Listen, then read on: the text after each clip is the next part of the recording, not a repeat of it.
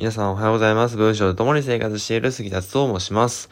このラジオでは、普段ビジネスを勉強している高校生が、文章術、音声配信、そして、え日常で感じられたこと、え時事ネタなどを扱っていくラジオとなっております。え僕の他の SNS はですね、すべて、え下の概要欄に載っけておりますので、え、ぜひそちらから合わせてチェックしてみてください。はい。えっ、ー、と、今日はですね、えっ、ー、と、何を話そうかなと思ったかっていうと、えー、強弱の話をしていきたいと思います。はい。で、まあ、まあ、本題に入る前に、まあ、一つだけ、まあ、雑談みたいな感じにしようと思うんですけど、えっと、今ですね、これを撮ってるのが、なんか今日、いつも声が違うと思うんですよ。うん、声が違うと思うんですけど、まあ、あの、これ撮ってる環境が違うんですね。で、しかも、えっ、と、今撮ってるのがですね、朝の4時前でございます。はい。えー、今ずっと起きてました。まあ、徹夜ですね、ゆうちゃん。そう、徹夜状態になってて。まあ、あの、なんか深夜テンションみたいな感じで、まあ、テンションおかしいかもしれないんですけど、まあ、そこら辺ご了承ください。はい。では、えっ、ー、と、本題に入っていきたいと思います。えっ、ー、とですね、えー、まあ、強弱の話なんですけども、えっ、ー、と、文章もですね、まあ、文章もここで、ラジオとかもね、そうなんですけど、ずっと同じ強さじゃ面白くないんですよ。うん。これって音楽も一緒で、まあ、音楽も、まあ、なんかラジオと一緒ですよね、ほぼほぼ。あの、ずっと高い音楽ばっかなってる音楽ってそんなに面白くないじゃないですか。高いところがあって低いところがある。で、これがどんどん、なんていうの、こう交互に来ることによって、こうなんて抑揚あまりで、あの、も、面白みが増していくっていうのが、まあ、音、普通の音楽ですよね。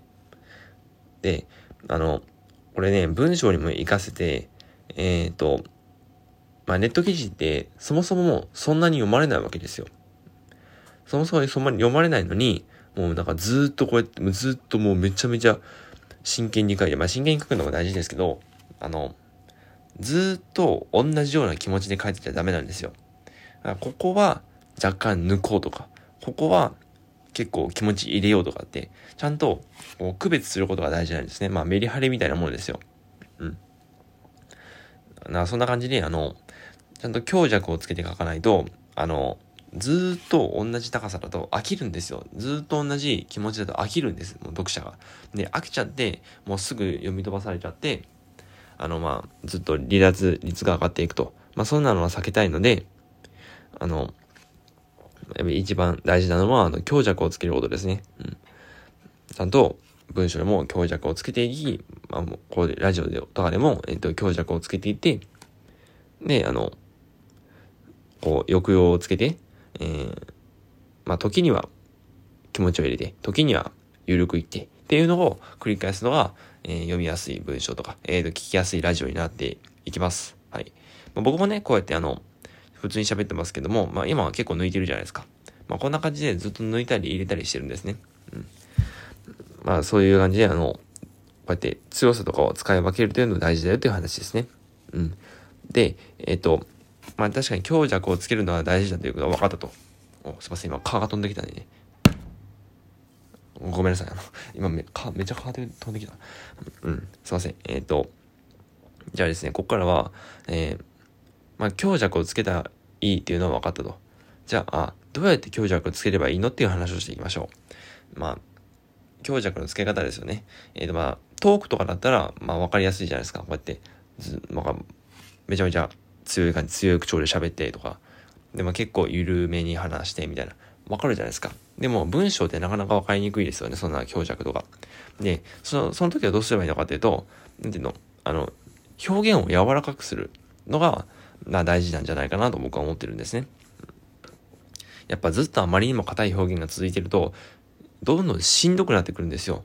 あ、ここ真剣に読まないと真剣に真剣に真剣に真剣にってずっと読んでいたら、うわ、しんど、だる、次行こう、みたいな。ってなる、なっちゃうんですよ。そう。まあ、ネットの世界だからしゃあないんですけど、まあ別に論文とか書いてるわけじゃないんでね。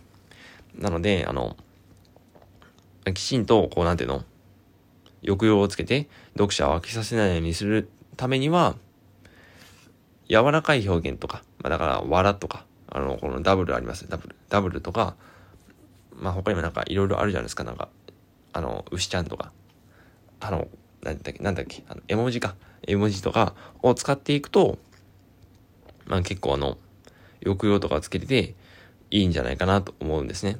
やっぱ、柔らかい表現とかが使使われていると、あ、この筆者さん、この記事を書いてる人って結構、なんていうの、柔らかい人というか、めちゃめちゃ硬そうな人じゃないんだなとか、えっと、あと、柔らかい文章を書く人なんだなとか、とか、なんていうの、そう、個人の個性っていうのがどんどん現れてくるんですよ。だからそういう意味でも、柔らかい表現を使っていくっていうのはとても大事なんですね。まあもちろん柔らかい表現ばかりでもダメなんですけど、まあ時にはめちゃめちゃもう堅苦しく、これです、これです、これです、これでます、これでます、ます、ます、ます、みたいな、そういう、まあ、きちんと言うっていうのも大事なんですけども、時にはちゃんと抜いて、こう、わらとか、ダブルとか、あ絵文字とか使っていくと、まあね、あの、読者さんにもこの筆者さんっていい人なんだな、みたいな、まあそういう、まあ、第一印象といいますか、文字から起きる第一印象も良くなりますし、まああと、あ、ちゃんとメリハリある人なんだなとか、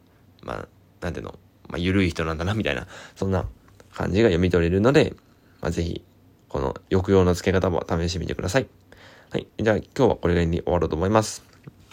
はい。えー、朝から、えー、この深夜テンションのラジオを聴いていただきありがとうございました。また次回のラジオでお会いしましょう。バイバイ。